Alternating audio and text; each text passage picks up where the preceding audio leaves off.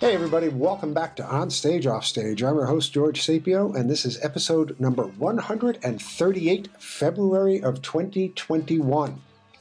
Our guest this month is Michael J. Bobbitt, the artistic director of New Repertory Theater in Boston, Massachusetts. Michael is also an arts leader, a director, a choreographer, a playwright, and an anti racist arts advocate. In the past few months, Michael has had two articles featured in American Theater Magazine. The first was Let's be real, these programs won't end racism at your theater. That was from December 2020, followed in January with Boards are broken, so let's break and remake them. Both of these articles are important reading, and I encourage all and sundry to visit them. Michael was gracious enough to take time from his busy schedule to talk about these articles the problems of white centered theater in the United States, the hope and excitement of theater for young audiences, and his highly impressive work as a theater professional. I figured I'd start with a subject that, as I said before, is near and not very dear to my heart, which is boards. Um, from my own limited experience of boards, I have to report that as an artistic director of a fringe festival, having to deal with a board is sometimes way more work than it's worth. I mean, I love being in charge and I know what I need, and I know I need help to make some of these things happen and that's where the boards come in. And when they work, they're absolutely great. But on one hand, they're capable of a dysfunctionality that can be soul crushing. And the question always arises, and you, discussed this at length, which I'd love to get into. How can I make sure that my board represents my audience, both existing and potential? I mean, for any community, I, I consider the entire community my potential audience. Um, I mean, it's my job as an artistic director to engage my uh, whole community. So, as you write in your article, I too am an expert imaginator. How can I create a board that is not only highly effective, but in tune with all of my community? It's a, a, a big question to, to answer. And I'll first say that I, I, I think that um, uh, the question of boards goes back to um, how the nonprofit industry is structured, and I'm not even sure it was really structured well from the beginning. And I, I often have to to ask myself if the IRS was really the agency that should have been tasked to to manage this program. I think you know when this was created back in '68, I think it is. Uh, I, they were slammed. The IRS is slammed every year. So um, so I think and, and and maybe because they were slammed, they they didn't put together enough regulations about it. But but because of the the the dysfunction of the just the charter of being an IRS, I think uh, a nonprofit organization, I think that boards have in many ways taken over. And you know, I, I said in my in my article that it seems strange to me that the whole regional theater industry the oversight of the whole regional theater industry is is is from people that don't aren't experts in the business.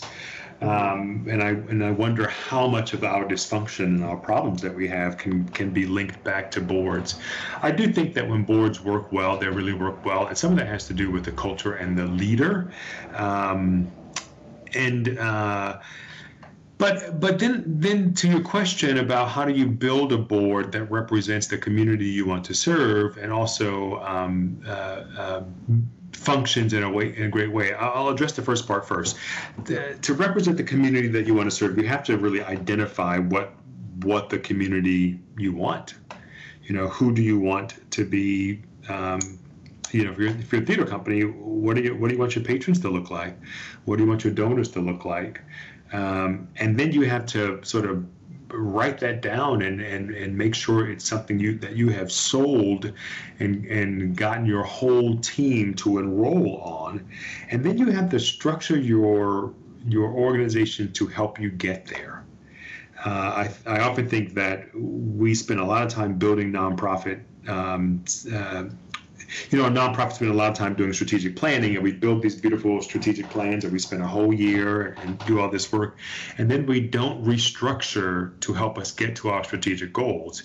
And when I say restructure, looking at the vision you have identified in your plan, how are you going to build the people that are helping you get to the vision? How are you going to build that structure? And that means that the board has to change, the staff has to change, um, how what staff is doing may have to change.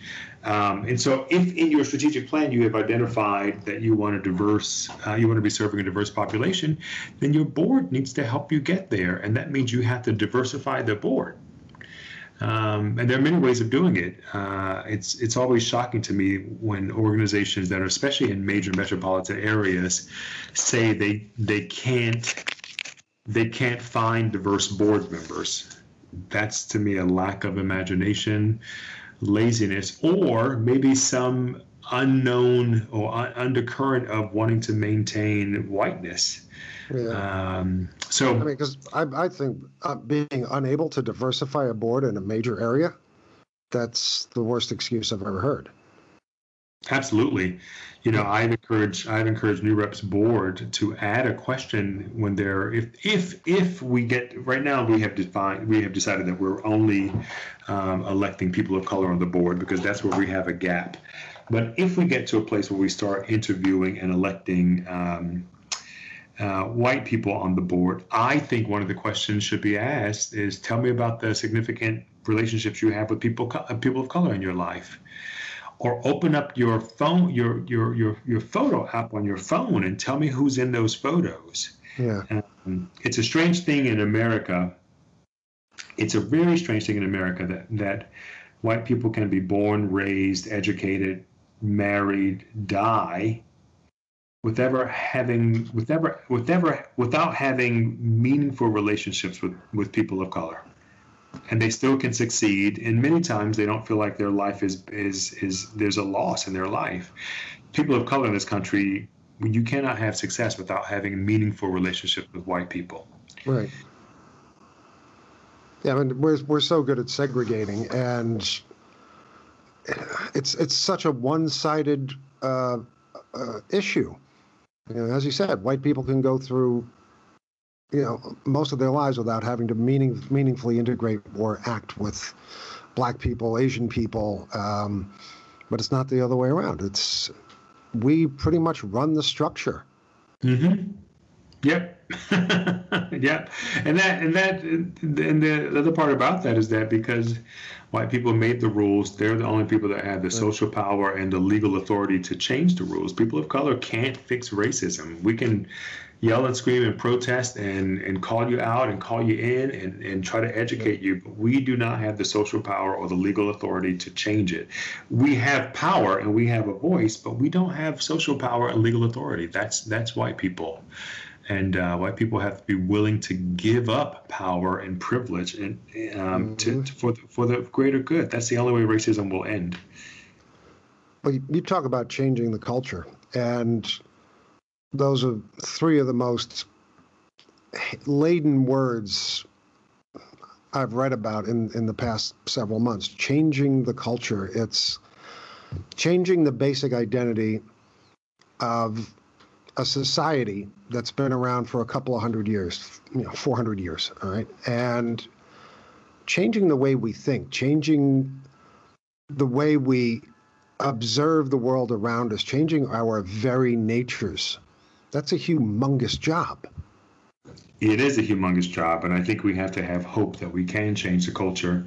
The moment we stop having hope, we have sealed the deal and the world is moving much faster than it used to. So even though it's a 400 year history of this, I do think that that we can we can fix the cultural issues quickly if we decide to fix it. Um, and changing the culture, you know, I think the hard thing about changing the culture is that if you've been on this planet for 10 to 80 years, you have been, for lack of a better word, brainwashed into believing that the way the world that you exist in is the right way. Right. And I and I still think that you know when I think about um, whose view of the world is the most most truthful, is it the privileged or is it the oppressed? And I think it's the oppressed. And if the privileged can listen to the oppressed and help to make oppression go away, then we can change the culture. When you say truthful, do you mean people who see the world more for what it is? Yes. Yeah. Okay. When I think about it, whose world is more true? What which which what what what actual idea of the world or the let me stop. What what is the most true version of the world? Yeah. The vision of the world from those who have privilege or the vision of the world from those who have who are oppressed. And I think it's from those who are oppressed. I'm, I'm those, who, those, who have privilege, those who have privilege can can see what they want to see because they have that luxury. Exactly. They don't have to step outside of their gated community and view the world. They can just, you know, check it out through Facebook or whatever's on Netflix at the particular time. But they have created their own little microcosm within the actual world. They are not the world. They are a part of, a sealed yep. off part of. Yep. All right. Agreed. And yeah, and you can argue about the definition, the nature, and the meaning of truth. And truths are different for everybody. Your truth is vastly different than mine. Correct. And, and, and I, we, we, we operate in, and integrate with the world in completely different ways. Yeah. And, and and I think the hard thing is like what's hard is that I don't know if I don't know if fixing the problem can be at the whim of those who have privilege. Because that's where I think this anger comes from. Like, I have worked hard, I have built all this stuff, I have generations of wealth that I have accumulated. And now you're asking me to give up some of that for people that I don't really know. Um, so if it's at their whim, then I don't know if they they they um, will do it if they have to do because it's now law and required or or you'll be publicly shamed for not giving giving it up yeah. and i think that's where anger comes from because now because now you're taking it from me but the truth yeah. is that that's that's what it's, going to take to to to to to get to a world where there's no oppression i really believe that when oppression exists no one is free because we have to have these kinds of conversations george Yes, we do. When oppression exists, we we have to have all these articles and see about it on the news, and so no one is really free. And those who who are oppressing need to stop oppressing. yeah. Well, so. we need to keep having these conversations because the problem hasn't gone away. Yes. And if once you stop addressing something, people forget about it. So yeah. this is an this is an ongoing conversation that needs to be repeated and repeated until progress is made and things change. I mean, I, I am an avid history buff, and through most of what I've read, change only seems to come once there is no other choice. People make excuses. People uh, find ways to maintain the status quo at any particular cost. All right. And like I said, you know, French Revolution, American Revolution, uh, civil rights you know, movement in in the United States. People have to be pushed to a point where they have to make a choice, where they have to adjust because there is no longer any other possibility. Right, and I and I and I think the reason why, and I don't think it's the, it's the actual notion of change. I don't think that's what causes people to delay change. I think it's the possibility of loss mm-hmm. or the or the actuality of loss, both the possibility and the actuality. is not the change. People change every day. Change happens every day, you know, um, and people people don't react to it. It is loss where people get emotion about either the actual loss or the perception of loss. I mean, all of what happened last week at the Capitol building was all about the perception of loss. Yeah. Not about change. Well, they felt like they were protecting uh, something. Something. Their, their, and so their mentality, their way of life, their, their their I don't know. Ask 12 people, they're going to give you 12 similar answers, but they're going to be different somehow. But you are right. Right. Protecting something. And so the perception that this new administration is going to take that something away from them. Right pushes them well, towards I'm... violence because their their their fear of losing power and privilege is so visceral yeah. that they're willing to kill. It's it's it's really I think in many ways it's a perhaps an undiagnosed mass um, uh, pathology that needs well, to be addressed. We're fed all these lies, untruths. We're, we're fed all this paranoia day after day after day. Uh, the United States is, it's one of its major illnesses is the fact that we are fed fear over and over and over through the media. You know, Obama's going to take your guns. Uh, really, is there evidence for this? Because I don't see him taking, you know, I didn't see him take guns from pretty much anybody, but that's what people were afraid of. Okay. Right. And well, if people take your guns, yeah. you won't be able to defend yourself. And then the question remains against who? Right. And then, and it's not new, George. I mean, we have been, of course not. The history of this whole country is all is all based on on lies and you know even like the, the colonization of this country it was we were we, we were told that that white people came to civilize to civilize um, the indigenous people, and that's not true. Those indigenous people were well civilized. Mm-hmm. They, yes, they had, were.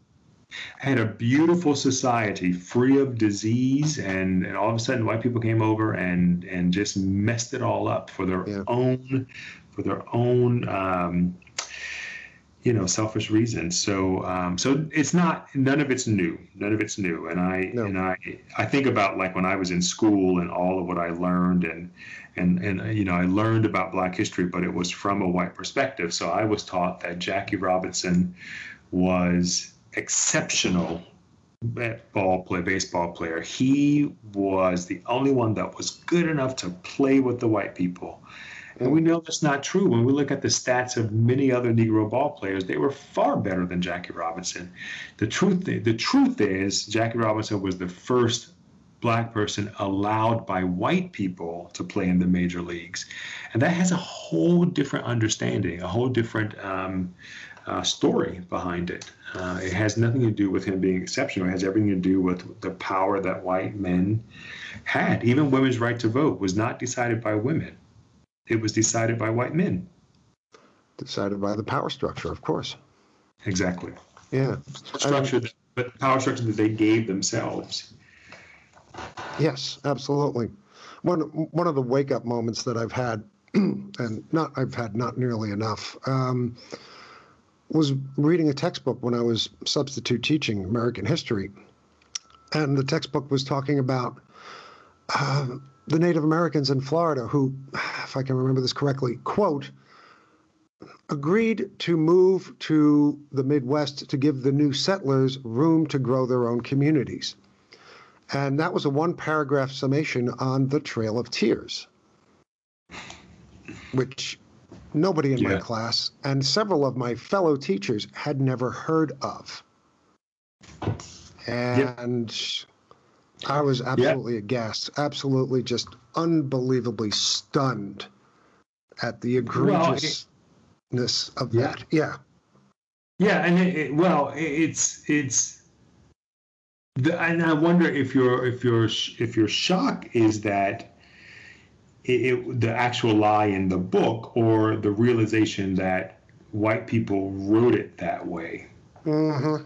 Do you know what I mean? Like we oh, know yeah. in this country, we know in this country it's like 93% of all teachers in this country are white women who were taught by white women who were taught by white women who were taught by white women teaching text written by white men yeah. so of course everything that we have learned in a, everything that we have learned in a school system is based on white perception and that's when like when people talk about when people think of the negative the negative connotation of white supremacy as opposed to the actual connotation which is that white is the best you can't deny white supremacy when you look at the, edu- the school the educational system it is mm-hmm. based mm-hmm. on it is based on positioning white as the best yes yeah, it's it's the ruling class at this particular point.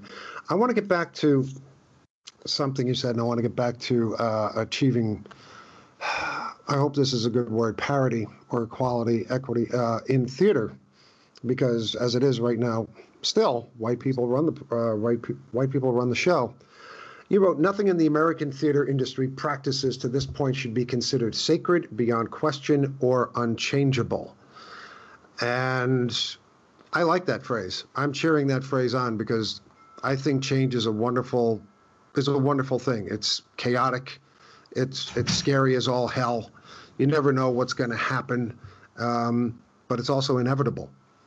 And I'd rather face it and embrace it than hide in my you know in in my little hole trying to maintain what I've got. So as far as theater goes, in the United States, in the country, what icons, what what sacred cows need to change? Uh, well, in many ways, I think everything. Another way to interpret that line is everything in the American theater needs to change because it's broken and based on white supremacy. Yeah.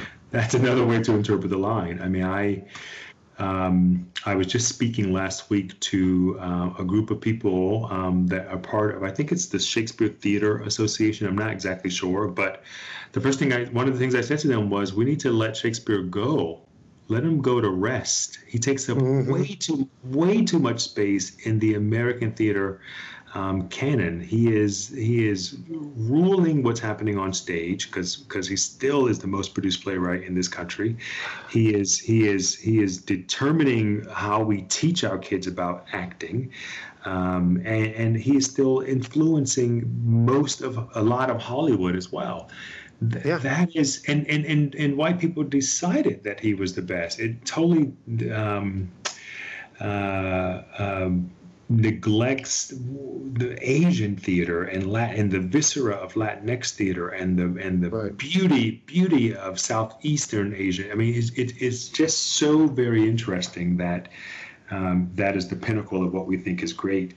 Um, I, I, don't. I don't believe that much. That every that what I don't. I don't know what sacred cows there are that need to be maintained. And through in a in a in less than a year, less than a year, everything that we thought was right has been it's, it's been destroyed by by these two pandemics. Yeah.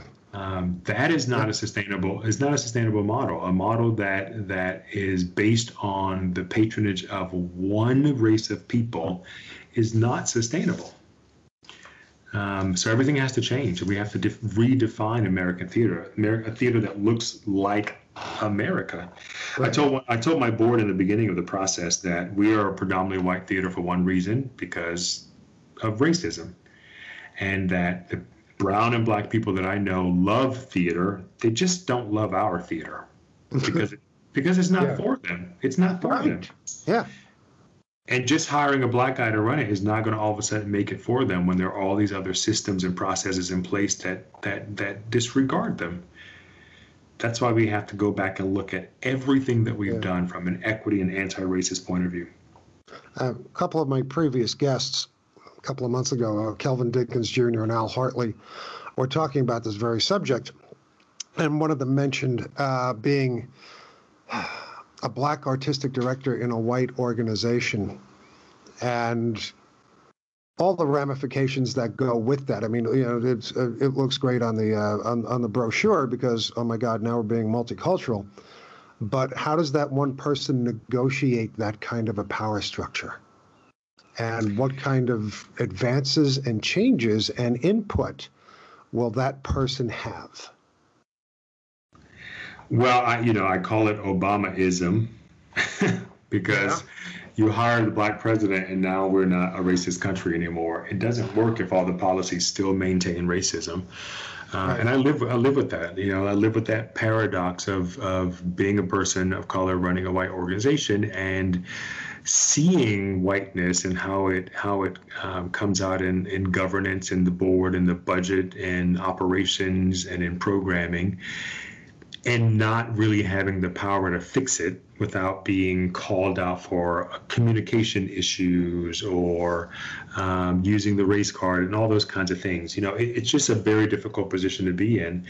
Um, it can't be fixed until it's all fixed. And you can't, you know, I think the metaphor I used in my article was that um, trying to fix racism by doing these small performative things like hiring a black person to run your company yeah. uh, is like is like painting over the mold that you found on your wall. That mold is still there and it's going to come back in a few weeks. You have to go in that wall and rip it all down, fix the the cause of the mold, the mold. Um, it's it's yeah. a it's a it's a it's a deeper problem uh, to fix, and I and I some, sometimes people get overwhelming by how you fix it, but you just do it. You just start fixing it. Um, I, the last lately, I've been telling people that you know, in 50 to 100 years, when our grandchildren and great grandchildren are reading about the Civil War of 2020, what side of history do you what side of history do you want to be on? Yeah when they open up the book and see your name and your organization, what side of history do you want to be on? Hopefully, the kind, progressive, humanitarian side.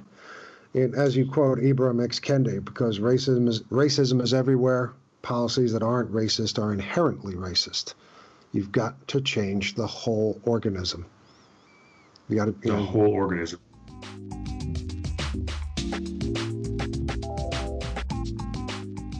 Hey, everybody, thanks for tuning in to On Stage, Off Stage. I'm your host, George Sapio, and this is episode number 138, February 2021.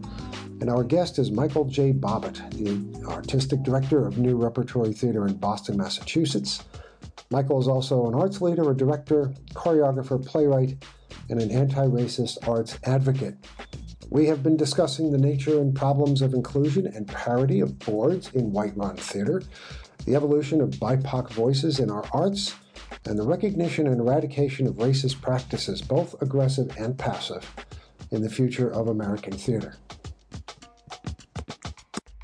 Yeah, whole organism needs to be refined. I mean, and yes, please, let's get Shakespeare out of the curriculum, please. Thank you. Just, just. I, I don't so mind if he's a unit. I don't, right. Go ahead. I don't.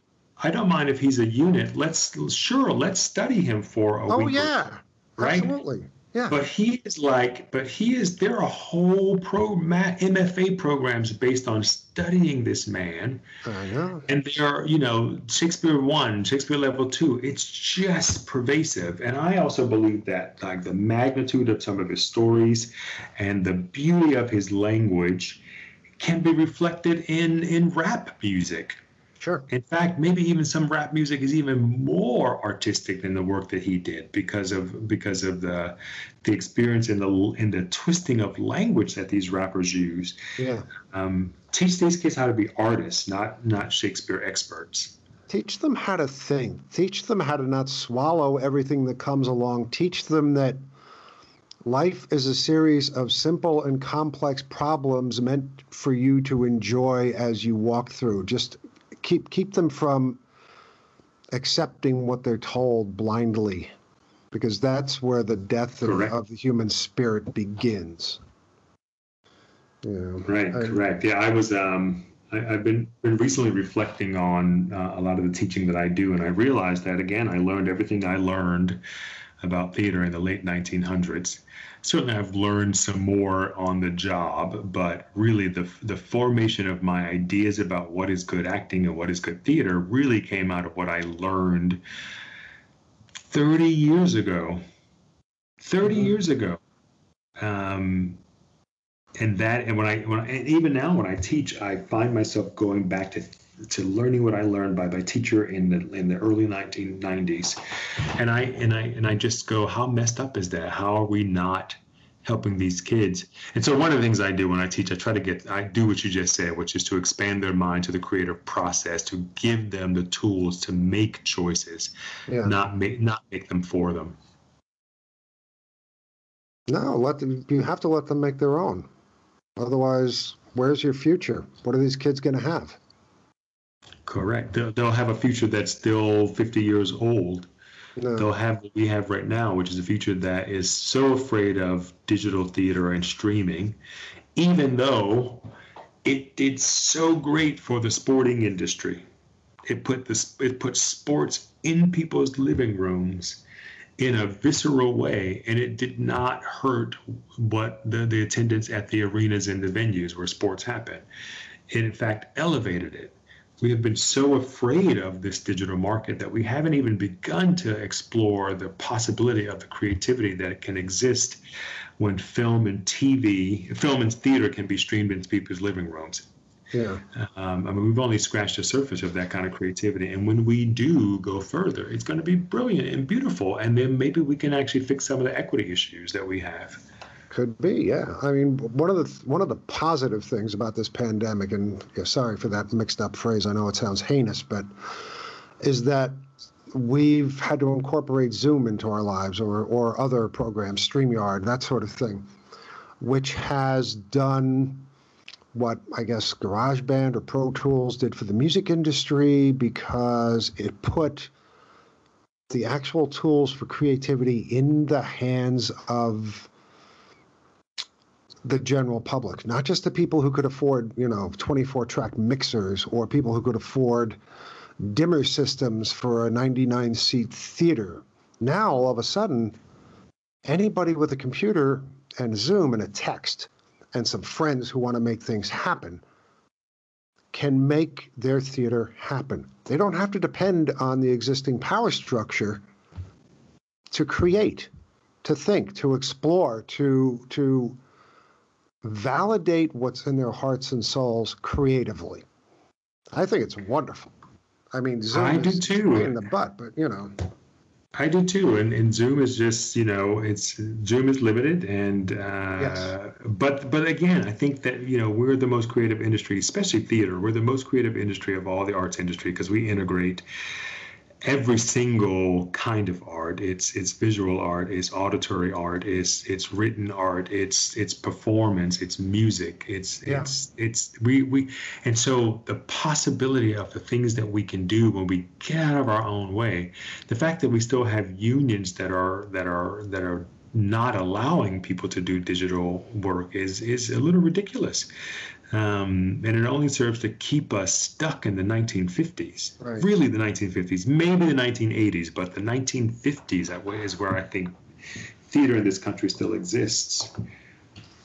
well, we're right back to what you said before, which is fear of loss. I mean, change brings change. You know, all of a sudden, you're not going to have what you had before. You may have something different, and that scares a lot of people.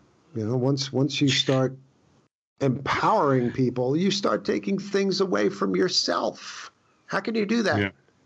Yeah, it reminds me of those um, Warner Brother cartoons, the Bugs Bunny cartoons, way back when, when Mm, when I guess it was Elmer Fudd was working for a developer, was the main contractor for a developer wanting to build these big skyscrapers, and Bugs Bunny had a rabbit hole, and they tried to they, they and so Bugs Bunny and Elmer Fudd would fight because Bugs Bunny didn't want development to happen, but Elmer Fudd was trying to do his job and moving towards the future, and then eventually you have this big development around this small little rabbit hole because Bugs Bunny refused to change. Are we the Bugs Bunny? Are we fighting change that will happen anyway? mm, know?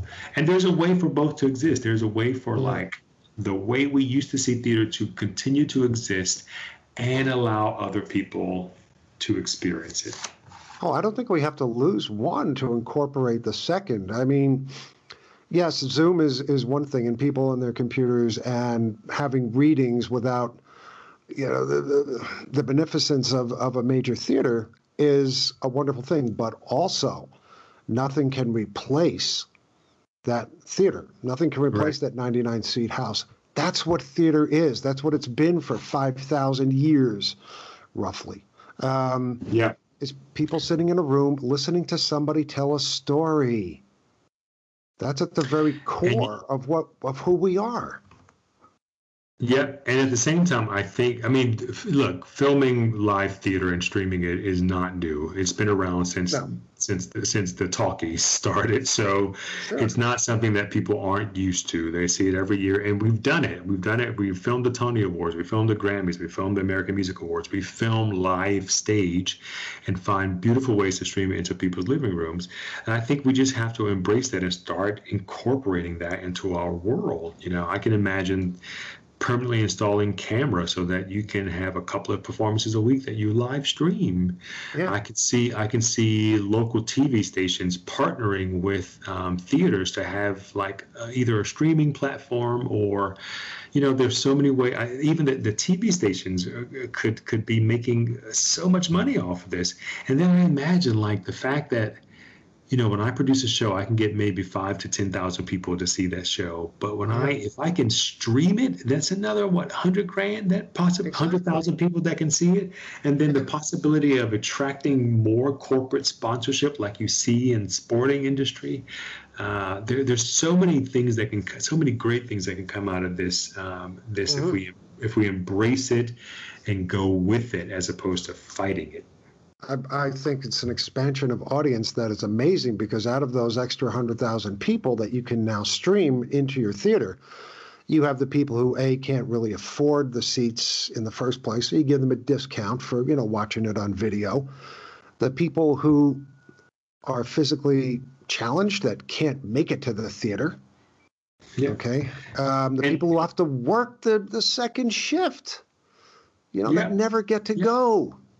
You know, it's yeah. it's and I, yeah. I, I, I, heard someone say um, that they they didn't like the idea because like when they watch when they stream at home, they pause, they do other things they, they they're not really focused. And I'm like, I don't care if they're absorbing theater. I don't care. You can sit on the yeah. toilet toilet and watch theater. If you're absorbing theater, that's good for the industry.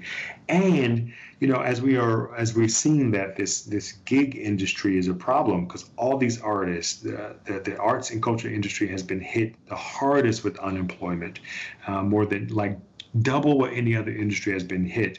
But if we embrace streaming and start making more money from it because we have embraced that, we have explored all the creativity, then we can put more money in artists' pockets. I don't know of any artistic leader, I don't know of any artistic leader that does not want to pay artists more. Yeah, or pay them at all. I've done right. a lot of community theater where it was, hey, thanks very much. Uh, we'll see you again at next auditions. And people, they go with it because this is their chance to be on stage. They, you know, it's, every time I get paid for theater, I think I'm stealing something. Yep. Yep. Yep. No, it's it's it's it's the whole again the whole industry needs to be rethought. Yeah. there are no there are no sacred cows in my mind, not a sure. one. Um, I got a couple of more issues, a couple of more questions that, that I'd like to run uh, past you, but one of them has been sticking with me, and that's transparency. And I want to go back to boards for a minute. Um, hope you're not bored with the board subject, but um, transparency. You you you wrote about instead of having essentially a locked room, closed door kind of thing that you know then trickles down the information to the rest of the organization. You talked about incorporating the entire organization into the process of running the theater. Everything from you know the, the, the quote board members themselves down to the techies or the actors. You know uh, everybody else having input in the theater. What's that like? I mean, I love that idea. Well, you're going to have more opinions helping you solve the problem. To me, solving problems is better when there are more people in the room to help you solve it. Buy in is better people feel agency when they have a voice. Yeah. You know, way back when in the in the real estate development world, the, the developer would go into a community and build a building, and when that building was built, the community was mad because they weren't included in the process. So developers started including them in the process, started having conversations with them about what they needed and what they wanted. And so once that building was built, then it was a win-win. The community used it and the developers got a building that was capitalized. What we do in theater is we have a small group of people that make most of the decisions. Yeah. Who don't have the expertise in making the decisions, and they shut out the people who actually have advanced degrees and years of experience in that process. And so I don't, I don't get that whole structure, but um, collaboration is one of my core values, and I've always been a super collaborative person. And it really has been a struggle for me to not be able to really include um, uh, the artists. Right. And the people that the people that actually carry out the mission into the decisions about what the what the company does, um, and the people making the making the decisions while there is some accountability and a lot of stuff in my article can certainly be debated from a legal perspective but conceptually there's not all, there's not there's very little accountability to the people who are making the decisions. Oh yeah. If the budget if the but if we don't if we don't make budget the board members aren't really accountable for that. They say they are but their lives are not actually going to change if they yeah. don't make budget yeah, there's there's very little accountability when it comes to you know who did what and what's going to happen here and who's responsible for that. It's a it's a board. Yeah. Um, yeah. Yeah, I I love the idea of incorporating everybody. Only if only for the simple point that you raise is, we've got all these experts here who work in the theater, who've run this theater. These are the people we should be speaking to first, at least in the technical and you know practical aspects of doing so. All right, they may not be experts in in raising money from foundations. That's fine, but they are an integral part of making this thing work. And but they, they might should. be though. Yeah. They might be. Never. I mean, everyone knows that artistic directors are probably the best at sealing the deal when you have when you're looking at um, trying to uh, raise money from a from a donor. So why not bring an artist? Why not bring an artist in that conversation? Wouldn't the donor love to hear from the artist their perspective about why this show or why this project? Um, I mean, I, I I think I think that that we go into these things. It's just I don't know. Again, I have no idea when this whole thing started going awry because I don't think the the nonprofit mechanism was set up to be what it is today. I think it was just co opted um, mm. to be what it is, co opted by those who had privilege and wanted to have more privilege and power. Um, that, that, that, that hoarding of privilege and power, uh, which I think is a sickness, can be, you know, I think it can be traced back to why nonprofits really struggle. Yeah. Yeah, nonprofits are the. Uh the hardest ones to to manage, well, because they are a nonprofit, and there's so many. Uh, I don't know legal things to keep them chained into a certain aspect of operation. It's it's much more difficult. Um, there are there are and there aren't. I mean, there's still a lot of flexibility. The IRS doesn't have a lot of rules that it that it um, puts onto nonprofits, but yeah. but nonprofit nonprofits are businesses. In fact, right. in many ways, nonprofits could could be more fiscally fruitful than for profits because in addition to being able to make money, you can raise money, and you don't have to give it. You don't have to give it back in for profit, you have to give back your investments. Those yeah. those people invested in you. So there's there's a possibility that nonprofits can be can be very very very um, sustainable. It could be. Yeah. Uh, running a business is a talent. It's a talent like being able to sing. It's a talent like be, being able to to you know make nine out of ten free throws. It's a talent. Um, it's a talent. You seem, yeah, and you seem to have this because now I'm I'm going to toot your horn like crazy here and expect you to talk about it. Um, you you seem to have this talent for business acumen, business success, and as the artist, I'm going to quote here, as the artistic director for Adventure Theater (MTC) in Maryland, you led the company through a merger that increased the organizational budget by more than 600 percent, and led directly to an expansion of the audience base by over 400 percent and in your first year at New Rep, which is where you are now, you eradicated their debt, built several months of reserve cash, increased ticket sales by 43%, donations by 24%, patronage by 26%, and the board giving exceeded their goals by 57%. How did you do this without witchcraft or bribery? I did it with witchcraft and bribery. That's what I did. No. Oh God, write a book. I want to read it, please. Because actually, you my, say, my idea of fundraising is I, I want to do a play. Give me money.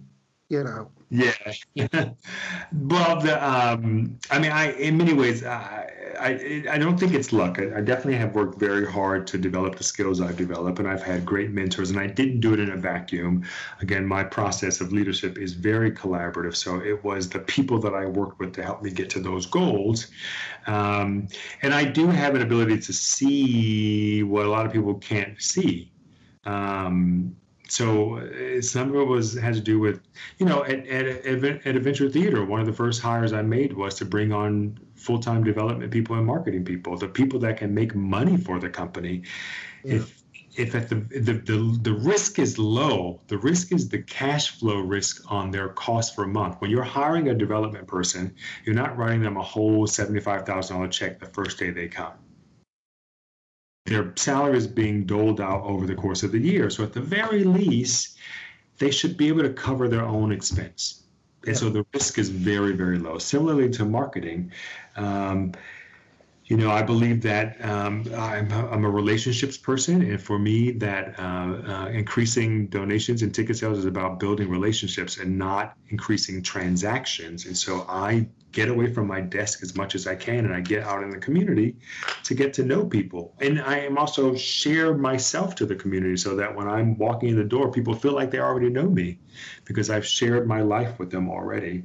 Um, I also, you know, at New Rep in particular, we both, I guess both companies, I would say if I had to qualify it, I spent 75% of my time trying to acquire new patrons and donors through relationship building and 25% on retention most organizations spend about 80% on retaining people they already have and not trying to acquire new people. And then the last thing I will say, and this is why I think diversity is good for business, most of the growth of my patronage came from from diversity having diverse patrons and, and diverse donors uh, I don't believe that being a predominantly white institution is financially sustainable. I don't think that you'll be allowed to be a predominantly white institution unless you define yourself as a white affinity space, and we have those, which is fine, but just let us know that this space is for white people so we can stay away. Um, but if you aspire to be diverse, then do everything you can to do that and you'll get there. So those numbers exist because uh, because of some of those principles and philosophies. Yeah. So. Yeah I mean, it's sorry i just recoiled a little bit at, at, at, what you said. It just sounds like white people only and i think we've had enough of that for forever. Yeah like Right. Back in the day, if you had a complaint about something, you could send it to the customer service rep, and then they maybe they sent it up the ladder to the CEO. Yeah but nowadays, if you don't like something, if you don't like the fact that this organization is doing this pr- production and it's all white, or having a panel and it's all white, you can send your complaint to everyone, and then mm-hmm. they can they can forward your complaint to everyone. So white, predominantly white institutions are very vulnerable, and those that are not building anti-racist, diverse organizations will cease to exist in about 10 or 15 years. Yeah, well, I do think that your sins come back to haunt you. So, yes. Um, I hope that's a positive aspect of the evolution of not only theater, but our species. I want to get on to the last thing I want to talk about right now. And this is a subject that is near and dear to my heart because I love the future. And one of the things I love about theater most is getting the kids in because their imaginations haven't yet been contained okay or or uh, restricted by the, the, the status quo. Theater for young audiences is some of the most incredible stuff you're going to see on stage. I mean uh, some of much of it lacks the complexity and production values of, of mainstream theater but it makes up for it and and surpasses those those efficiencies by the sheer volume of ideas and exuberance. And it's some of the most exciting stuff to see. And you work ex- extensively with young audiences, especially in gender representation and race representation. Can, can you talk about that for a little while? Because I'd, I'd love to hear about your work in that. Yeah, I co-sign everything you just said. I think that theater for young audiences is is a model that adult theater should really look at because in theater for young audiences you have less of a problem with diversify diversity in audiences you have less of a problem with this sort of staid and controlled theatrical environments theater was never supposed to be staid and controlled it was always intended to be interactive yeah. um, I, I think the level of innovation that happens in theater for young audiences is it's mind-boggling and beautiful. And when it happens, when it when it moves into adult theater, adult theater gets the credit for it. But all that stuff came from theater for young audiences. The, some of the most creative ideas that we've seen on Broadway all came out of the children's theater world. Um, uh, and so I, I, think it doesn't get. And then, and to your point, like we have, we've had so many like studies and surveys and and and uh, research on like if you can if you can get get a, a human to to experience art before the age of eight they will they you have more of a likelihood of them being model citizens creative people lifelong patrons of the artists of, of, of the arts or artists. And so in my mind american theater needs to refocus and shift a lot of its attention on theater for young audiences theater for young audiences in this country is shut out of so many conversations about the whole American ecosystem. And it's sad. And I will tell you, as someone who has a foot still in theater for young audiences, even though I'm not running it, I'm still writing plays, and my best friends are all in theater for young audiences and in adult theater. I'm what is happening in TYA is remarkable. Even in the race equity world, it is remarkable. And I'm telling you, American theater, refocus your efforts on on ch- children's theater because it is brilliant.